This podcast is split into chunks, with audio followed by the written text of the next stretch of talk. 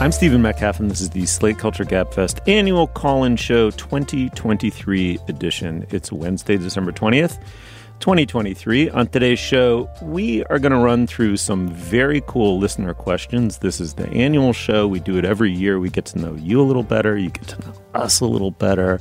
No need for dithering or falderall. Uh, let's go right to the intros. We've got uh, Julia Turner in the studio. Face to face, you are still an embodied creature, I see. It's true. I have not just evanesced into the ether over there on the West Coast. Here I am in boots. Uh, I'm larfing already, Julia. It's great to see you. And of course, Dana Stevens is the film critic for Slate and the author of a smash-up book about Buster Keaton. I still think about that book to this day. Hey, Dana. Hey, thanks so much, Steve. Of course. Um So this is a fun one. I no reason not to dive right in, right? Let's listen to uh, the first question. Hi, this is Claire. I am a very long-time fan of the show. I have been wondering how your parents have shaped your taste in culture, whether there are specific things that you either love or have rejected because they were important to your parents. Uh, I'm a new parent myself, two young kids, so it's something that I've been thinking about. Thanks so much. Uh, love the show. Bye. Oh, wow. Who wants to call it in the outfield here? I mean, I feel like my answer to that is going to be the most boring one, so maybe I'll just get it out of the way. Like, I wish I had some sort of rebellion story about, like, damn you, Dad, I won't listen to Glenn Campbell albums. But, but the fact is, I feel this is actually in the in the acknowledgments to my book, Steve. I feel very grateful to my parents. We don't have the same tastes necessarily, but I just feel very grateful to them for making me a person who cares about culture, because they both are in their own way. And they, I just grew up in a house where records were listened to and books were read and movies were seen and those things were talked about. And I, from that matrix, developed the tastes that I did. So that is a very dull answer, but maybe that will make a new parent feel good about not really having to worry about your choices that much. You know, I don't think it's that my parents were certainly not twenty-first century style parents who were carefully selecting wonderful objects for us to experience, uh, although we did have some great kids' records and books and things like that. Um, but it was more just an, an ambience of a house where culture mattered. Okay, but you're right, boring answer, but out of the ambience, out of the ambience, can you pluck a thing that you still listen to, read, whatever, mm. that is just totally evocative of their placing mm. it before you or, or using or consuming it themselves in the household? Right. I mean, from kid culture, I've actually talked about this on the show. I'm sure I've endorsed it. But the, the Nilsson album, The Point, the story record that we listen to on in every car ride and that my I kid mean, now loves, uh, that's something that stayed with me and that my own kid experienced. But I feel like I need to pick something that isn't kid culture as well, like something that was my parents' thing. Um, Nilsson The Point, for, for the parent who wrote this in, is an absolute must. Like, your kid needs to grow up loving that record, right? Steve, mm-hmm. did you grow up with it too? I don't or? know this record. What is this record? Ah, okay. Well, you know Harry Nilsson, right? Yes. Uh, singer-songwriter, friend of the Beatles, uh, singer of that, that song from Midnight Cowboy that everyone knows and loves. Everybody's talking at me. I don't hear a word they're saying. Only the echoes of my mind. He is a great songwriter, and uh, and he wrote a story album for children that was also made into an animated show for T V, but you have to get the album, because the animated T V version is narrated by Ringo Starr, who's awesome and narrates it very well, but the album is narrated by Nilsson himself.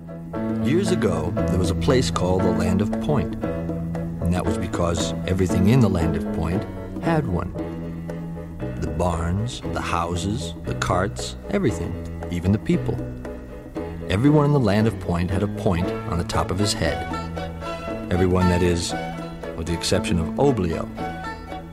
So it's just this beautiful thing of this man with a wonderful talking voice, an incredible singing voice, and he's a great songwriter, telling you this very seventies story about nonconformity, basically kind of a fable about nonconformity, and interspersing it with songs. So he just sort of talks and then segues into a song and then talks some more and then sings a song. And it's so marvelous. I mean, it's that's actually a perfect answer. You don't have to come up with another, because that was your gateway drug, first of all, to Harry Nilsson, but second of all, through him, you know, great song. Like, you wouldn't backtrack from Nilsson to shitty songwriting. Or, right. You know, I mean, it's just, that's that's wonderful. What, what about you, Julia?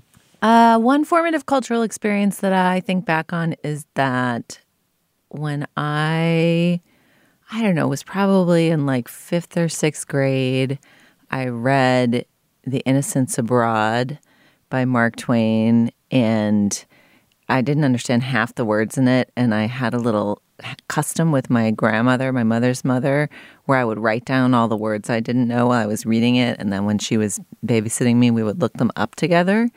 And I remember learning the difference between solipsism and solecism, uh, which I, I, if I were pressed to say it now, I don't know that I could. I know they're different.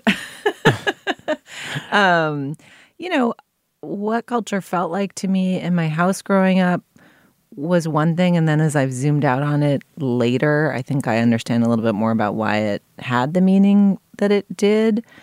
You know, ours was a house where, like, it was exciting if the checkout lane said ten items or fewer instead of ten items or less. And we, like, all noticed that and talked about it.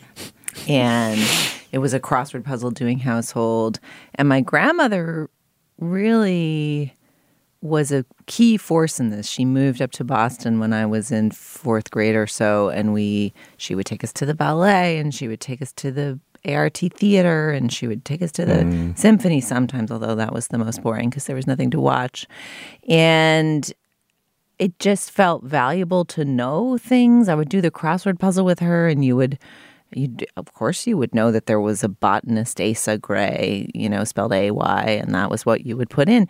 And, like, I, I don't know, I just grew up in this stew of, like, of course one wants to know about the world and consume its riches.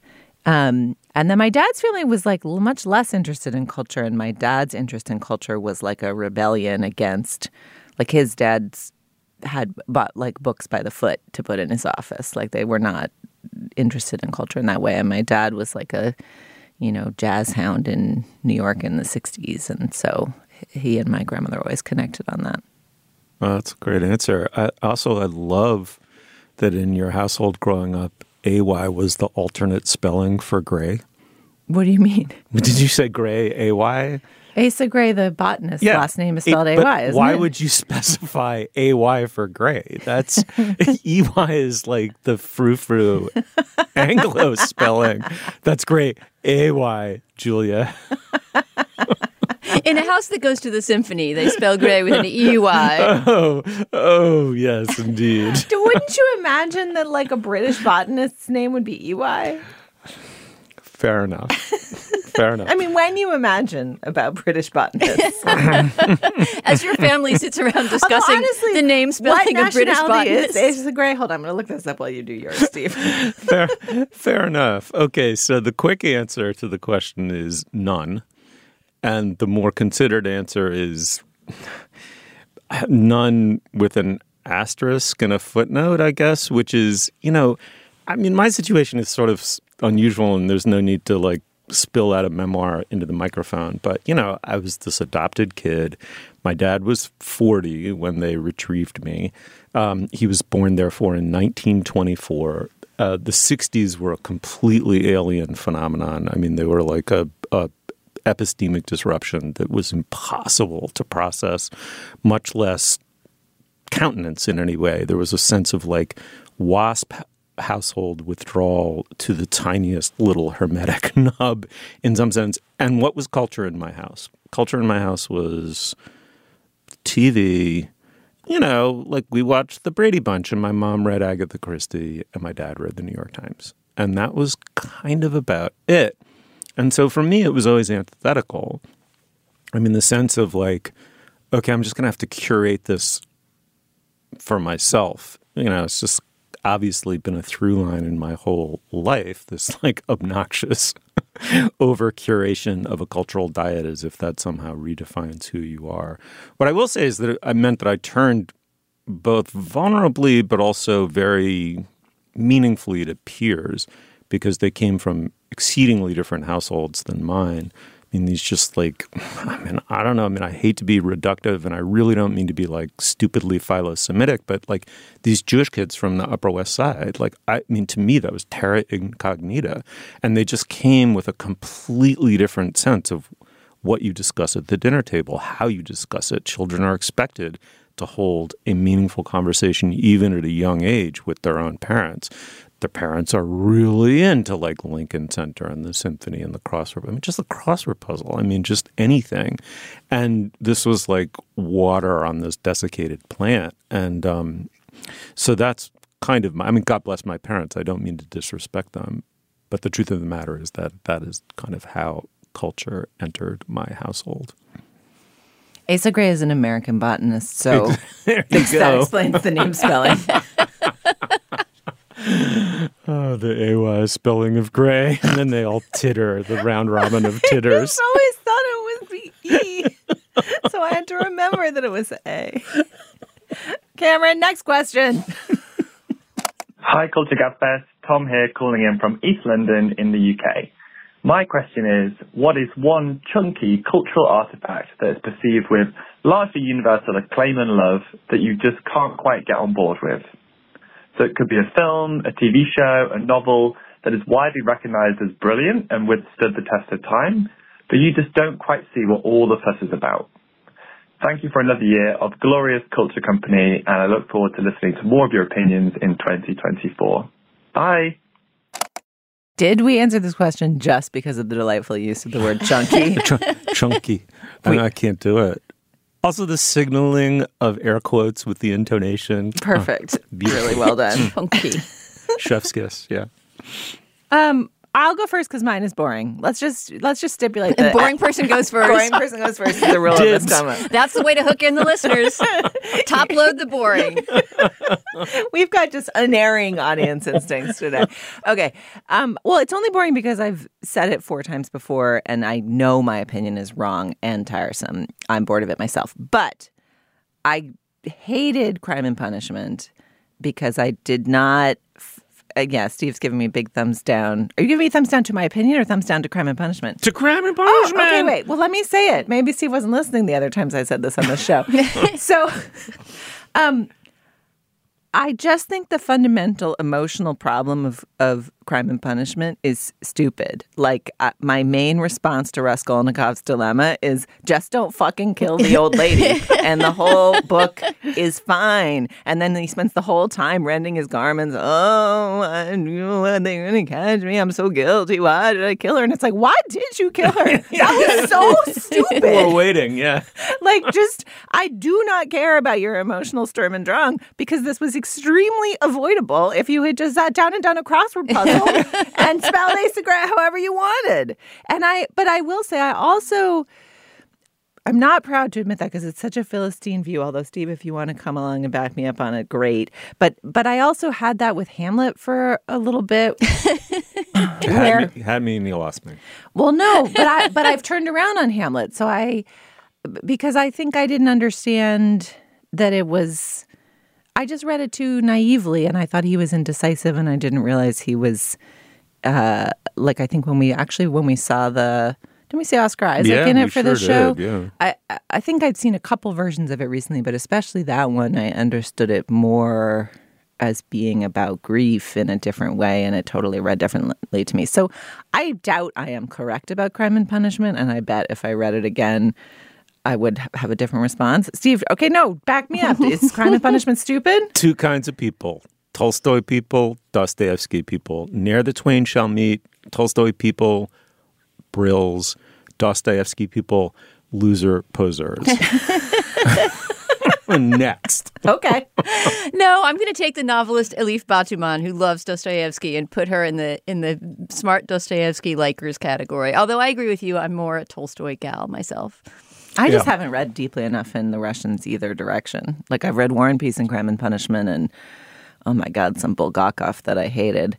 Uh, anyway. Yeah. Uh, what about you, Chunky?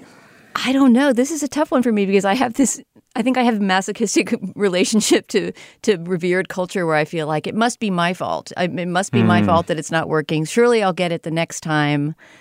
you know, so I don't feel like I have a lot. And I also really can't stand, not that that's what this questioner is asking for, but I really can't stand that kind of, um, you know, casual dismissal, like all the lists that appear like, oh, Citizen Kane, overrated. You know what I mean? Like the kind of dumb eagerness to appear smart by dismissing beloved classic things.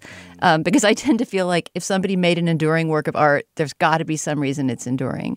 So let me think of some exceptions to that. I mean, well, I guess pick one that you didn't respond to that you... You know. Yeah, yeah, yeah. I mean, there are so many movies that are kind of in the classic yet not really good sort of category. And so I feel like I'm not the first person to say, but like um, Breakfast at Tiffany's, right? Classic movie, has some sweet moments in it, obviously has like this very disturbing racist caricature from Mickey Rooney that now plays badly. But even putting that aside, like I never quite got the thing about that movie. I feel like it's sort of like an extended perfume commercial.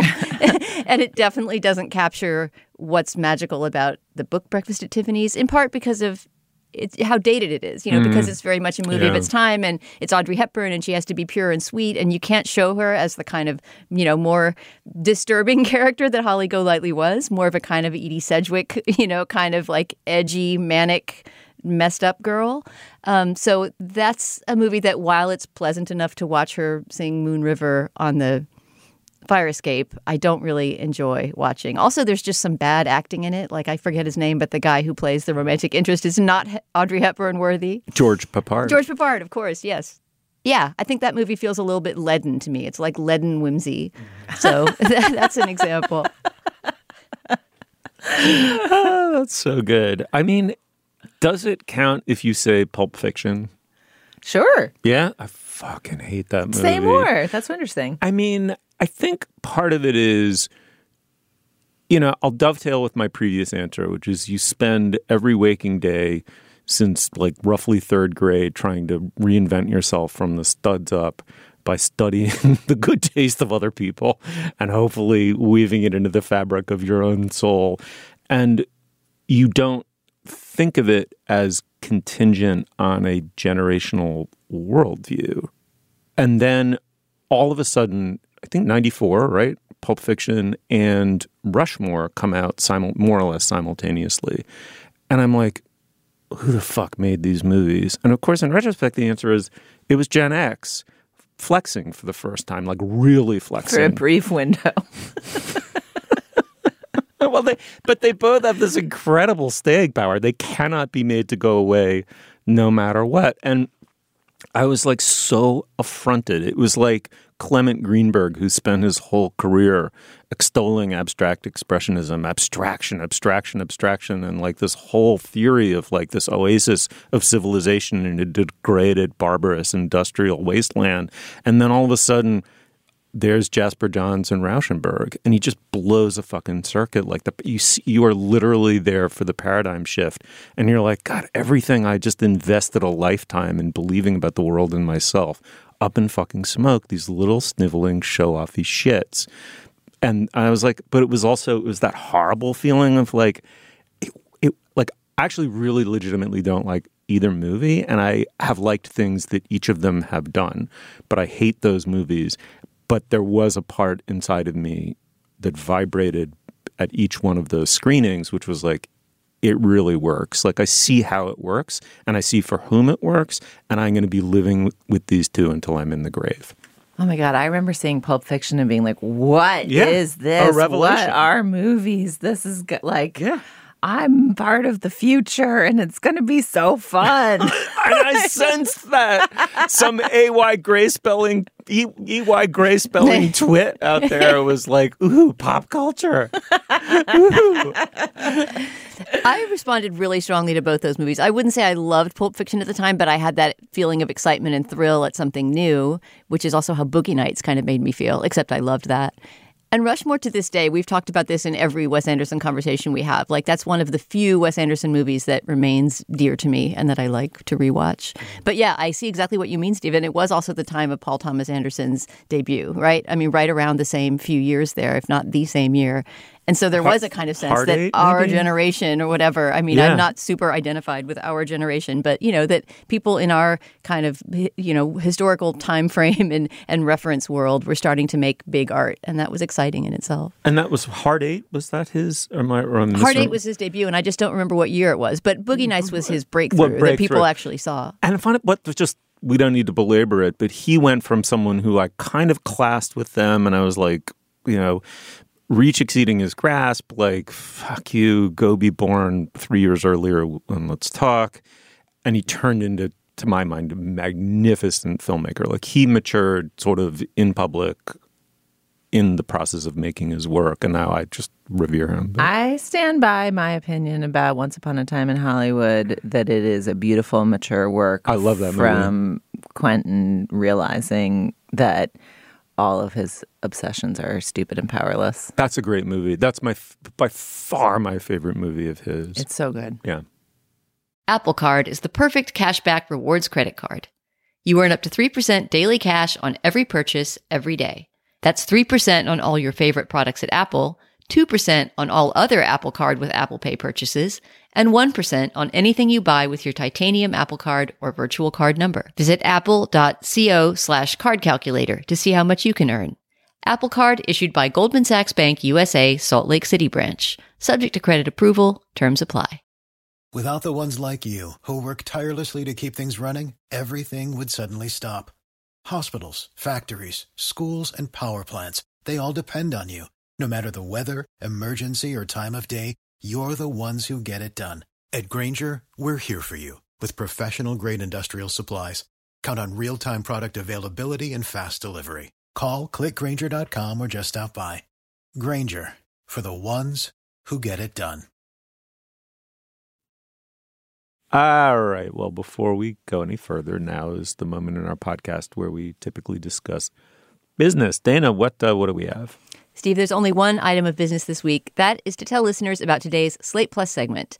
Every year for our listener call-in episode, we usually answer one bonus question, an extra question that overflows into Slate Plus. This year we had so many great questions, we're going to answer two bonus questions, one of which I know is going to involve the show's feature of endorsements and endorsements that have stuck with us through the years from our fellow co-hosts or ones that we want to re-endorse ourselves, just some that have really stayed on our mind over the years. If you're a Slate Plus member, you'll hear us talk about that and probably other stuff, too, at the end of the episode. If you're not a Slate Plus member, you can become one at slate.com slash culture plus.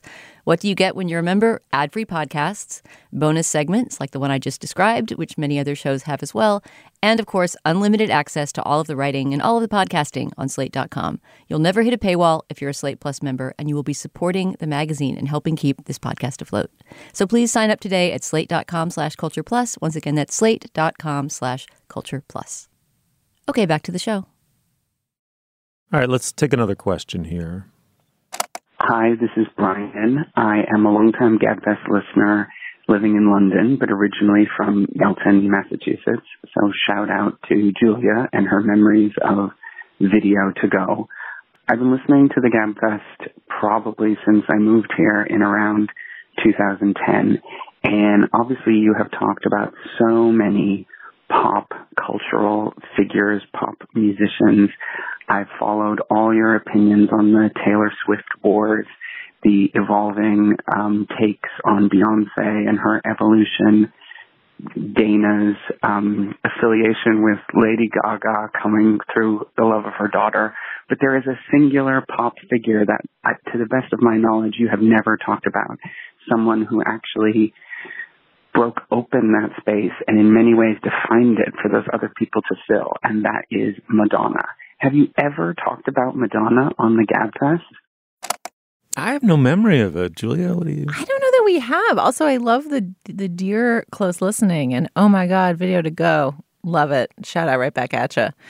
Um, I don't know. I admire Madonna. I admire her her capacity for self-possession. I feel like I was such a young and naive culture consumer when she was a big, big, big deal that I'm curious what you guys made of her, because I she just was like the heir. Like my daughter last night, who was two and a half, was singing Taylor Swift lyrics. Literally when we got out of the car from the airport, she said, "Welcome to New York. It's been waiting for you." Taylor Swift's worst song. Shit. Oh, shit. Um, and I feel like I absorb Madonna in that way, like just ambient yeah, bops, ambient, you know, yeah. and sort of like a little bit girl power and a little bit like cone bras, you know, like just just so un. All of my critical faculties had not yet been developed. I will also say that Madonna's Immaculate Collection, you know, greatest hits album, was one of the three albums I wrote my senior thesis to in college because I knew all the words so well. It was basically wordless. So I, it was Yola Tango, I Can Hear the Heart Beating is one, Slater Kinney, The Hot Rock, and Madonna's Immaculate Collection were just the constant, like, pep, pep, pep, high energy, write your whole thesis too fast because you were editing the newspaper instead and it's too soon uh, soundtrack. So I love Madonna, but I don't have a ton of critical faculties. And I would like to talk about the current state of Madonna once we hear what you guys made of Madonna in her heyday. Yeah, I mean, I think th- she was part of the air as part of the answer of maybe why we haven't discussed her. And this is not exactly Madonna's fault that she falls into this little historical spot where I don't think she feels like a formative artist for any of us quite. I mean, I'm a few years older than you, Julia, so I could have, if I wanted to, you know, gone to high school dressed like Madonna with a million bracelets and, you know, layering lace fingerless gloves and everything while that was all happening. Um, and I remember that happening and some girls having that fever. And I just never caught it. And I think in part of it, part of it was that I was just a little snob and she was too popular and seemed like, you know, something that I wanted to reject in order to form an identity against mm-hmm, that. Mm-hmm. And that maybe insofar as there was a Madonna versus Cyndi Lauper girls kind of thing, I would be more of a Cyndi Lauper girl. Not that I was wearing sideways pink ponytails either. um, but yeah, I think except for one album, the album that she made, I'm not going to remember the name of the album and I'll have to look it up. The album that she made right after she and Sean Penn broke up, which is a great album and has a lot of really, you know, hard songs about that abusive and, and difficult relationship. There was never a, a Madonna album that really mattered to me that I actually sort of owned and put on. I think she was more somebody that you'd get out on the dance floor because, you know, Like a Prayer or some big hit was on. Certainly somebody could pop, you know, craft a pop song. But I never would have dreamed of going and seeing her in concert. And I also have to say, not to be ungracious, but I have not loved how Madonna has handled her late career in stardom. Like, speaking of Lady Gaga, who the, the caller mentioned, Madonna has said some really ungracious things about, like, Lady Gaga stealing her vibe or something like that. And it's just, it's incredibly ungracious to say about a younger artist who reveres you so much, right? I mean, Gaga has never said anything but, you know, wonderfully complimentary things about how important Madonna was to her as a person forming her musical sensibility. And Madonna tur- turns around and kind of says, like, oh, well, they're all biting my shit, including Lady Gaga. So I don't know. Maybe she's a lovely person in her private life. I have no idea. But I think she could be handling her, um, her late period diva-dom better than she has. Right. Um So, you know, for me, the sort of advent of Madonna is inseparable from two things. One is the arrival of M T V as the taste maker for young people. She coincided with its birth along with Michael Jackson and the Thriller video, which made made it work as a business model. I mean, they were failing until Thriller. But Madonna was right there, came in with him, um, and then just the video became, you, you simply didn't make a pop or rock record without accompanying video. Um, I mean, she's revolutionary in being a woman who owned her sexuality without shame or fear of punishment, and she wasn't punished, right? That's a cultural watershed. Like, and there's, I mean, there was nothing like, I mean, I mean, the Like a Virgin video is the thing that just absolutely broke her. I mean, as you've never seen anything like that on a, you know, main in a mainstream outlet. I mean, it just her in the gondola, her in the, and then she performs it on the M T V Video Awards in that wedding dress, and she's just down on the floor. I mean, you're like, this is, and I'm not trying to be prurient. I think she was the biggest, most impressive pop charismatic since Elvis in some sense. I mean, I, in that sense, like, I just really admire what she was, what she's become. I defer to you guys, but I basically agree. I mean, I mean, the thing I will say, which I don't feel good about feeling, is that even as a young girl, I could tell that she was, like, articulating a way of being a woman that was strange to people and interesting, and that interested me as I was thinking through what it was to be a woman. And I, intellectually respect the right of everybody to do whatever they want with their face when they get older. But it's so depressing. This woman who literally made new shapes for women's bodies to be was like, I decide what shape women's bodies are. Breasts are cones now. To to see her fall under the fog of the Instagram filter and the fillers and the Jocelyn Wildenstein, it's like, what? No, you decide. You're letting this, like, gross Botox. I, I, I have this, like, revulsion to the way her face looks now that is, I mean, I can't believe I said that. You're not allowed to be repulsed by other women's bodies, repulsed, whatever. But, like, I'm just like, Madonna, what the fuck? Where are, where'd you go? Where did Madonna go? Like, what's under there? I don't know. It, it, I find it really depressing. In relation to that, this is not to do with Madonna, but Pamela Anderson, who is another obviously sex symbol of a somewhat overlapping time, has this new thing where she's appearing on red carpets with no makeup on. Have you seen any, yeah, any yeah. of this? She and went it's to Fashion Week, and it's and... awesome. I mean, she looks amazing, and she is just being completely. I'm just over it. I don't feel like wearing makeup right now, you know. And she she looks great. Anyway, that, love her. Before we close out the Madonna segment, I just have to say that I looked it up, and that album is called True Blue from nineteen eighty-six. This episode is brought to you by Progressive Insurance. Hey, listeners, whether you love true crime or comedies, celebrity interviews, news, or even motivational speakers, you call the shots on what's in your podcast queue, right? And guess what? Now you can call the shots on your auto insurance, too. Enter the Name Your Price tool from Progressive. The Name Your Price tool puts you in charge of your auto insurance by working just the way it sounds. You tell Progressive how much you want to pay for car insurance. Then they'll show you a variety of coverages that fit within your budget, giving you options. Now, that's something you'll want to press play on. It's easy to start a quote, and you'll be able to choose the best option for you, fast. It's just one of the many ways you can save with Progressive Insurance. Quote today at Progressive dot com to try the Name Your Price tool for yourself and join over twenty-eight million drivers who trust Progressive. Progressive Casualty Insurance Company and Affiliates. Price and coverage match limited by state law.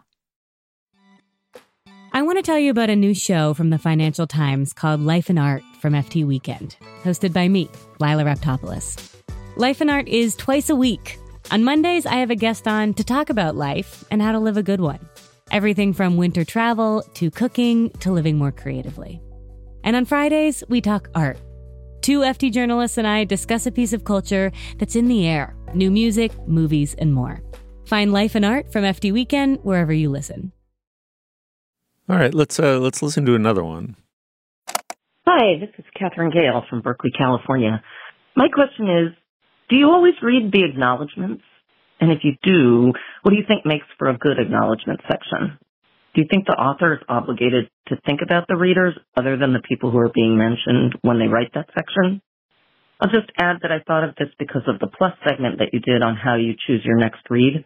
I've actually found many of my next authors and books from reading the acknowledgments of a book that I loved and had just completed. Thank you. I love acknowledgments so much, and I'm so excited about this question, but I will reserve my remarks on the matter until we get to you guys. Steve, do you always read the acknowledgments? Mm, no, maybe I glance at them. I mean, but what? I, I, have, I have thoughts about acknowledgments. First, okay, okay, share your thoughts, and then we, and then, and then we'll have to pillory you for not reading them more closely. W- what are your thoughts?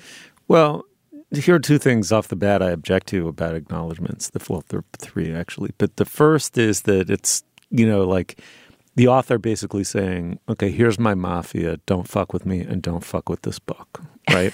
Like, here's my Super A-list agent, here are my three most famous literary friends. You fuck with me, you fuck with them, so have at it, but consequences. The second is, if it's a, particularly if it's a white male author, the incredibly condescending last line of every single one about the long-suffering spouse, fuck you, come on, get beyond that, please stop. Um, and then the kind of it, it, acknowledgments page has suffered from the same self-serving hypertrophy as everything else in global culture. Like, books ought to be immune from every other cultural... Well, nah, it's not quite right. But I mean, you know, you want books to have a degree of immunity from certain meretricious trends. They just got so long.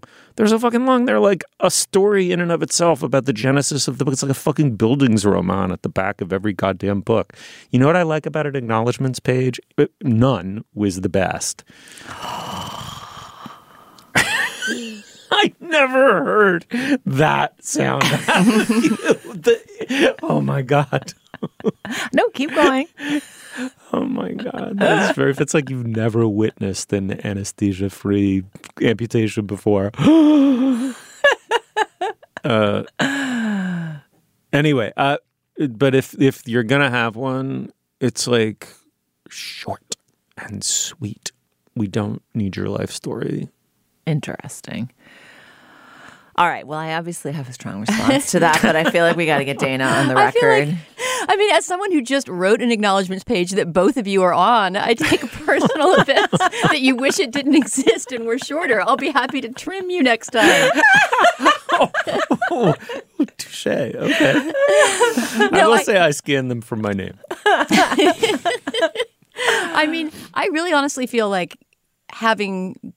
had to sort of think about how to put one together, that I feel like it has the exact opposite function of what you were just describing. Like, you're trying to bring people out of the shadows, you know, who who otherwise might not be thanked, like some, you know, librarian who's thanklessly toiling away and found you some manuscript that nobody else could find. Like, I kept a list. In fact, I opened a file called Acknowledgements, like, early, early in the process of writing my book. And it was sort of a bucket in which I would throw different names and a brief description of what that person did. And some people got on, got taken off the list because they subsequently were unhelpful. but but mainly it was a list of, of friends. And I, I like when an acknowledgments page tells the story of the writing of the book to some degree. I mean, it should do it in a lapidary manner, but it's it's it's not worth reading if it's just a list of proper names, right? You want to have a little bit of framing around each name. So, for example, I have a group of friends that gets together every fall. Every October, we gather at this one friend's house in Massachusetts. And this has been happening for, I mean, since before my kid was born, so probably for twenty years or so. Um, and there's always a great exchange of ideas and books and things there. And none of those people directly, except for one who did a really heroic late period read of a of a draft and helped edit it, none of them had any direct impact on my book. But they all had an impact on my life and my thinking and, you know, my world. And so there's like a little sentence about that and about that gathering and those people. That's just one example. But I feel like a good acknowledgments page, which I do read. If I care about the book, I'm going to... If only because you want to stay in the book's world, right? There's that sad moment when you finish a really good book and you think, I wish there was a little bit more, you know, like a fanfic extension. And that's kind of what the acknowledgements page can be when it's well done, I think. Um, I don't know. I guess I want to get a little bit of a sense of, of who that writer is and what their world was like as they were writing the book. And it is true that it almost always ends on an acknowledgement of the family. And of course, if it's, you know, one of those very old school, like, thank you to Barbara for typing it all up or whatever. Poor fucking Barbara. but but that's so old school. I feel like the, the, no, the family right. acknowledgement to me was really important. Like, how exactly do I word this so that they themselves, not so that other people will think, you know, whatever, they this person has a family. But so that my actual family will understand Your how gratitude. important their patience was, because yeah. it does require a lot of patience and a lot of disappearance. Like, bye, I'm not going to your concert, you know, your school concert. I don't think I missed too many important things like that. But yeah, there's a lot of skipping out mm. on things that you could have done with your family. Trips, entire trips that I didn't take with my family because I was doing some incredibly arcane book thing. So it's a real pleasure to have this moment of saying, like, oh, I'm a person who has a body moving through time who wrote this book. And I like to know that about the authors that I like. So, all right. I think that that my appreciation for this section may be even more avid than yours and falls between yours and in kind of emotional valence, because I, like, never, ever don't read the acknowledgments, if they exist, of a book that I finished, because I find them to be such a potentially revealing document. Be- and I think they seem like an impossible writing assignment that demands and creates great, like, risks and vulnerabilities for the writer. And so it's like a high wire act in which this person who's just achieved or not achieved something in the form of the book then has to like operate in a totally different mode. And sometimes it's just a disaster. Sometimes it's a disaster of boringness. Sometimes it's a disaster of treacliness. Sometimes it compounds and confirms what you loved about the book and its economy or its precision or its beauty. Like, I just find them to be incredibly revealing, interesting documents. I like how they are a little off-ramp of the book. Like, they give you a little bit of a, like, you get to hang on in the in the same brain space that made this world for you and learn a little bit more about that brain space. But I love it. I feel like um, sometimes you can read between the lines and be like, is this person having an affair? Like, is this person, like, what's going on in their families? Uh, did they secretly hate their publisher? Like, you There's know, some shade in mine if you know how to look. How perfunctorily did they thank all the publicity assistants? Like, how much of a dick are they? And I will say, for all that we hear about Netflix skipping to the next episode before they get through the credits, I have this issue with Kindle, which once you get to the, like the final page of a book is like, want to review it? And I'm like, no, I want to go to the next fucking page and read the acknowledgments, you asshole. And like, it's very hard.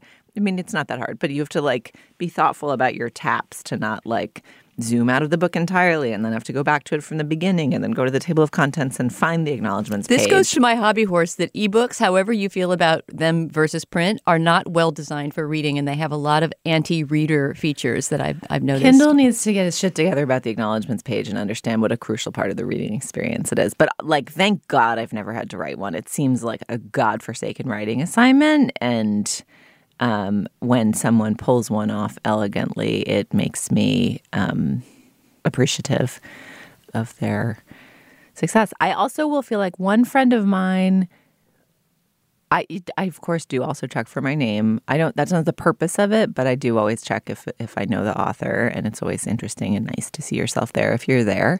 Um, although one good friend of mine described me as shrewd in his description of me, and I was like, mm. I, I think I am shrewd.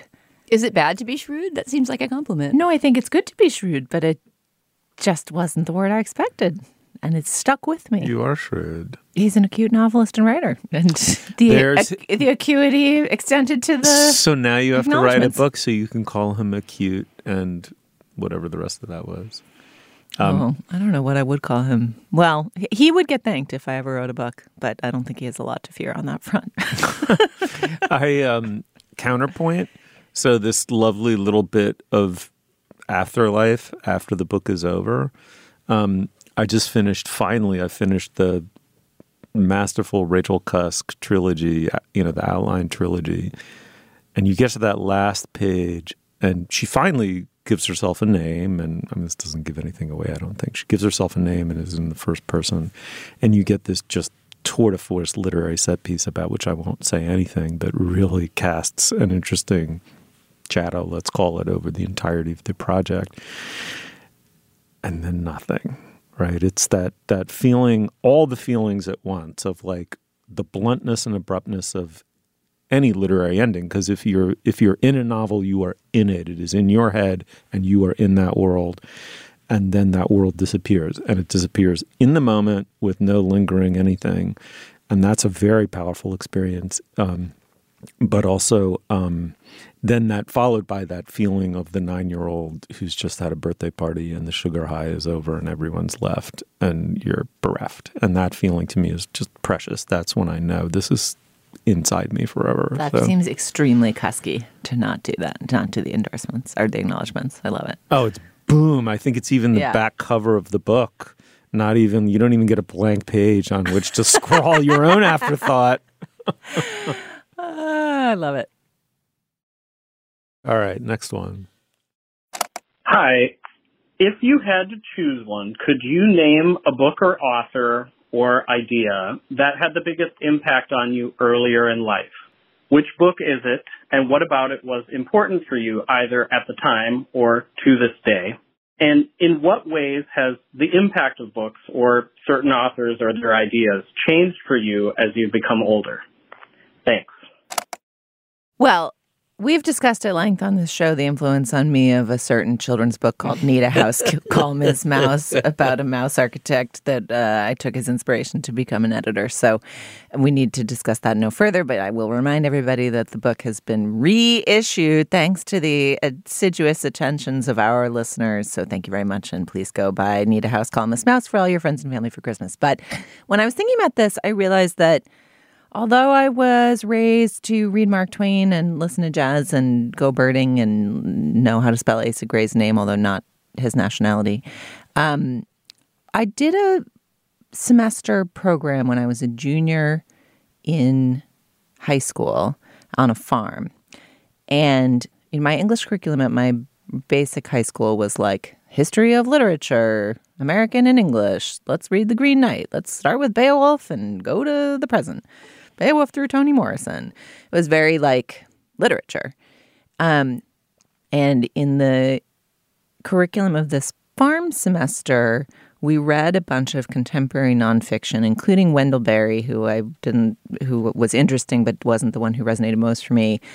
John McPhee's Control of Nature, because there was sort of an environmental and ecological focus, and Badland by Jonathan Rabin. And of those books, um, and I'm sure there were more, but just studying contemporary nonfiction as English class was like really a um, kind of a revolution in my thinking, because I definitely was growing up in this house where like culture was the ballet.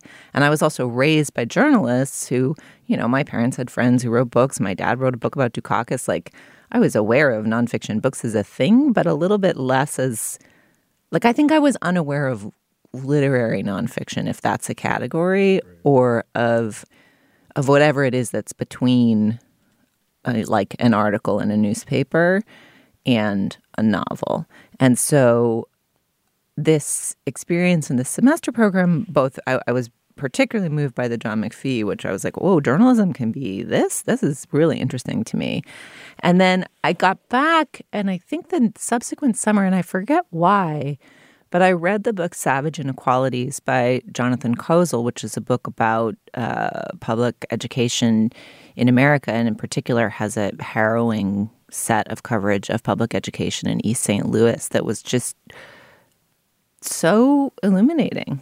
You know, I grew up how I grew up, and I went to this fancy school, and I had well-meaning parents and cared about the world and wanted it to be a better place and was a smart and hopeful young person. And I just was devastated by that book. Like, I didn't, I just didn't, there was just so much I didn't understand. And reading that helped me, just helped me begin to like see around the corner of my own experience into how much world there was out there and what a narrow little corner of it I was living in. So I guess it's those joint experiences of realizing the power of an ambitious approach to nonfiction, which is probably part of how I ended up as a journalist. I really was not inculcated my, by my parents to become a journalist. They never wanted me to. I always thought I would be an architect or a lawyer or a professor. But I think in some ways those childhood encounters with like the power of reporting to open people's eyes maybe is part of how my I found my way back into the family trade. How old were you when you read that book? Probably my uh, junior, senior year of high school. Mm-hmm. Great answer. Um, Dana, you want to take it next? Or? Yeah, I was choosing something a little bit earlier, but not a childhood book exactly. In fact, this is a book that I think of as kind of a liminal, like maybe the first work of great literature intended for adults that I read, which was Jane Eyre, which I read in seventh grade, still one of my probably top five novels in the world. Um, and I didn't read it in a class, or it wasn't assigned, it wasn't on a reading list. As I remember, it was on a library table where they were either selling old books or giving old books away. And so I just sort of took this book because it was there. And I have this very visceral memory of walking across the parking lot of the school, you know, heading to go home and uh, and starting to open the book and read it, and then and just kind of falling into it, you know, and that became this book that I would just open to any page and read for years to come. I don't know if that copy still exists in my parents' house, but it may. Um And yeah, I think that that was, it was such a familiar format to me, like a book about an orphan who goes and makes good, like every girl's book is about that. And books that I grew up reading, like uh, The Secret Garden and uh, Little Princess. There's all Why? these orphan books. None of them books, have right? parents. They're, they never have parents. But the the thing that I think I didn't realize until, I mean, I didn't even at the time in seventh grade realize it, but what, what I was doing was kind of going to the source of that myth, right? Like the, the girl orphan who makes good myth. I think, um, you know, you can look for it in other places too, but I feel like it really took root with Charlotte Bronte and, and Jane Eyre. And whatever it was that set her way of telling that very familiar archetypal story apart, which is really just the voice, you know, just being inside yeah. the brain of this narrator in a way that, which I didn't know at the time was sort of new in literary history, right, um, had that same effect on me that it had on readers in eighteen forty-seven who went wild for Jane Eyre because it was something entirely new. I know. And today still, right, it's like you're so in there with her. Yeah, it's I have I have not yet known crazy. anyone to crack that book who doesn't finish it within a two-day span. And in fact, there's all these funny stories at the time of like the, the publisher of Jane Eyre, right, who gets this anonymous manuscript out of nowhere, doesn't know what it is. One of his readers reads it and stays up all night reading it, gives it to his boss, George Smith, who ended up publishing the book, and says, you got to read this one. And then George Smith stays up all night, and he has this funny story about how he had all these appointments during the day. He was supposed to, you know, go to some guy's club and, you know, whatever. And he was canceling all his appointments and having a sandwich in his room so that he could keep on reading the book. So, yeah, it's a drug. I love it. Um, so, I mean, the, the quick and disposable answer is, you know, at a certain age is part of my friends handing me things in order to remake me. Um, you know, I hit the totally predictable you know, late middle school, high school, early high school canon, right, of like Catcher in the Rye, Slaughterhouse Five, Catch twenty-two, and these were my Bibles.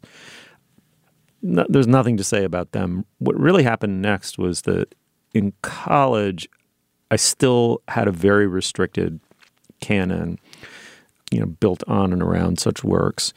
And I guess I wanted, you know, what's the quickest way to become a sort of atti- attitudinizing know-it-all when, in fact, you know nothing, is you read Nietzsche. And I started reading Nietzsche, and I fucking loved it. I was like, this shit's crazy. Like, because I didn't really know. And you're like, holy shit, they let you read this here? Like, you can just go check it out at the library and read it? But this guy's fucking...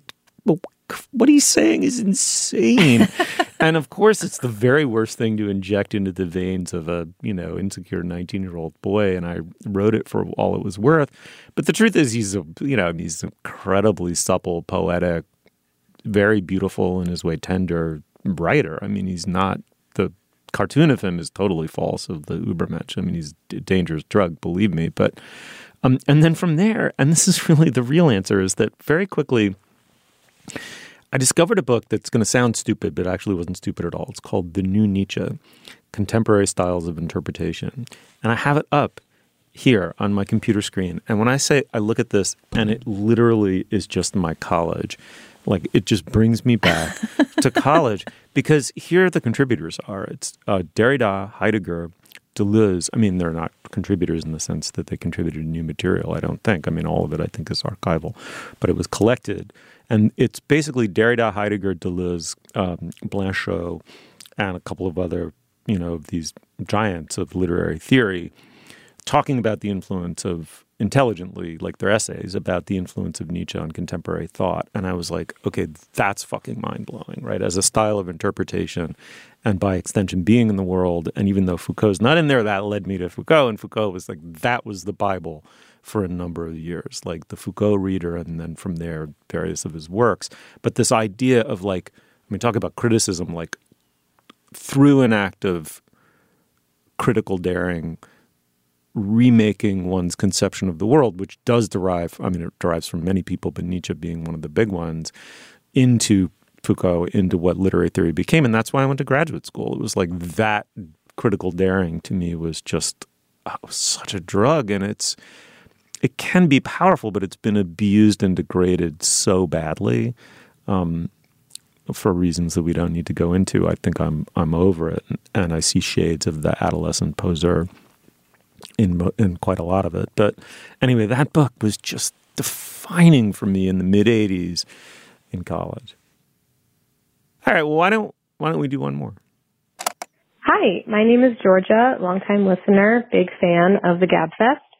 My question is about sleep. I have a twenty-month-old, and so sleep these last two years has turned into a highly valuable commodity. But it used to be that I'd sacrifice a good night of sleep for a page-turner or a long movie or a late-night comedy show. So my question is, how often do you trade a good night of sleep for a great read or a great watch? And when's the last time you just said, fuck it, I'll be tired tomorrow? Thanks. Love the show.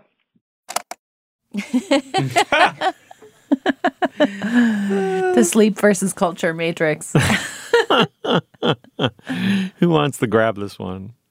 I mean, I feel like I'm cursed answering this one because I have a friend who may be listening to the show right now who will never forgive me for once saying, it must have been on a call-in show, it's the only time this would have come up, when somebody asked something similar. A, a new parent was talking about sleeplessness, and I said something about, yeah, but once in a while, you gotta say fuck it and stay up all night. And he, to this day, says that is the worst piece of new parent advice that's ever been given.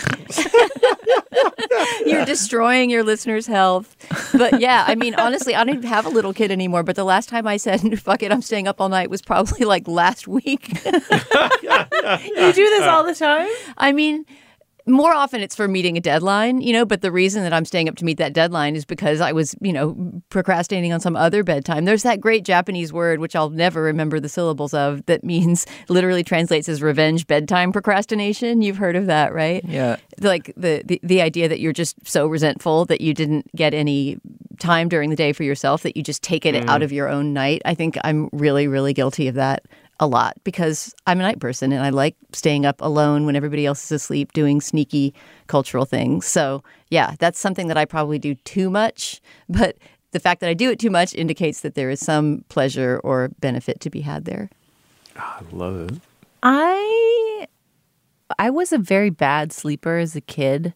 I think it's just like maybe I'm a night person and my kid bedtimes were too early, but I remember like endless hours of like daydreaming and having flashlights under my bed to read after my parents turned me off. One time we like made a flashlight in a science unit learning about batteries, and I like kept this jerry-rigged thing under my bed. And now I'm like a very, I mean, knock wood, but you know, I, I plug my phone in in the other room. I have good sleep hygiene, I guess is what I'm saying. I like don't buy, my phone is never in my bed. I go to the bed, I read my Kindle, and I and it I love my stories, and then they make me drowsy, and then I go to sleep. And like unless I'm traveling, I, I usually, you know, I dabble a little bit with my Ambien or melatonin if I have like sleep disruption or something. But I'm basically a solid sleeper. And I would also say moving to um, California makes you an early bird. Like there is this hegemony of East Coast time as sort of being time. And like it really is true. Like restaurants aren't open as late, and I'm much more of a morning person now. Like I don't I don't I feel like if I do too much thinking or working after I put my kids to bed, I just get I get I like reset into a whole new level of awakeness for hours. So I'd rather just go to bed at ten and get up at like five. And, ha- and have my free, nobody else is around hours in the morning. Um, so it's very rare. But but if I'm reading a book and it's the sort of, my, my characters are in peril, sometimes I'll have a mini version of that where instead of reading for twenty minutes and drowsing off, I'll read for an hour and twenty minutes. But I'm pretty disciplined. I would say the thing that I'm more willing to blow up sleep for is conviviality. Mm-hmm. Yeah. Like social fun. Like I hate, I want. I like fun, and when fun is happening, I like to be doing fun. I'm not very yo or FOMO-y. Like I'm not. I don't have a. I don't. I don't truck much with regret, but like just as a thing. Steve is giving me the funniest look. So perfect. Um, but but if I hear of an opportunity for hijinks, I'll often say yes to hijinks. So I'm more likely to sacrifice sleep for hijinks than for culture. Mm, okay. So I think I was a good sleeper up until I had a five-week preemie kid twenty-one years ago, almost exactly twenty-one years ago. It savaged my circadian being to the absolute fucking core. Um, and I don't know that I ever re- fully recovered. And then, so... Subsequently, my biggest problem is super early morning insomnia, right? Mm. And what that does is, like, especially as you start to hit a certain age and you have two kids and on and on, you're like, okay, well, I cannot treat this as a candle with two ends or I'm just fucked, you know? So I tend to go to bed early, and then I moved somewhere rural where the sun goes down at two fifteen p.m. and there are no artificial lights anywhere, and the sheer volume of darkness surrounding your entire house is kind of just triggers something. And so for me, it's like, uh-oh, shit, it's nine fifteen. How am I going to get through tomorrow? You know, I mean, it's like the habit of kind of, you know, just winding down at a comically early, like, blue plate special hour um, got into my system. And I, I'm happy to say that, like, with the synaptic crackle and pop of being back in a city where there are, you know, like, people and street lamps and shit's open whenever, uh, I now go to bed at ten, ten fifteen. ten thirty. But the one really weird thing about me, and it doesn't happen very often, but when it does, it's like a fucking sight to behold, is I have a second wind like nobody's fucking business. The push through to yeah, that, yeah. Steve, is like a, like a little bit frightening. It's definitely like, put your copy of Zarathustra back in your back pocket there, dude. Like, that's the problem. My second wind is unrelenting. And so I don't want to trigger it. It's like, I got to go to bed early or second wind Julia will come in and then I'll be up till three. And then my life does not sustain that. Like, one night up till three fucks up everything for three weeks. Yeah. So I'm like, I'm just like, it's like a life of trying to keep second wind Julia tamped down. I don't know if I ever met second wind yeah, Julia. You have. You have. You luckily have never met second wind Steve.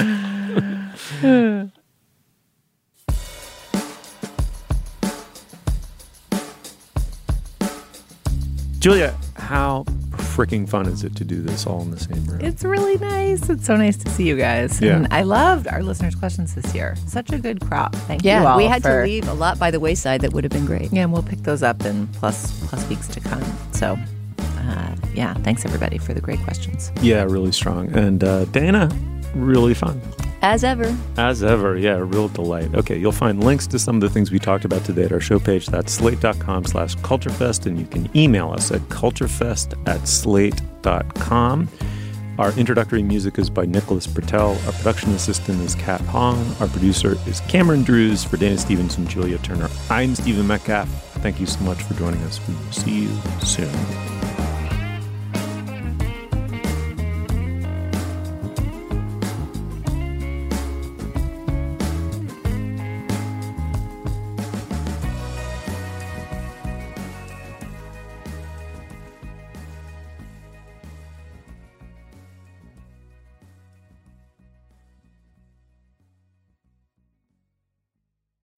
When you need mealtime inspiration, it's worth shopping Kroger, where you'll find over thirty thousand mouthwatering choices that excite your inner foodie. And no matter what tasty choice you make, you'll enjoy our everyday low prices, plus extra ways to save, like digital coupons worth over six hundred dollars each week. You can also save up to one dollar off per gallon at the pump with fuel points. More savings and more inspiring flavors make shopping Kroger worth it every time. Kroger, fresh for everyone. Fuel restrictions apply.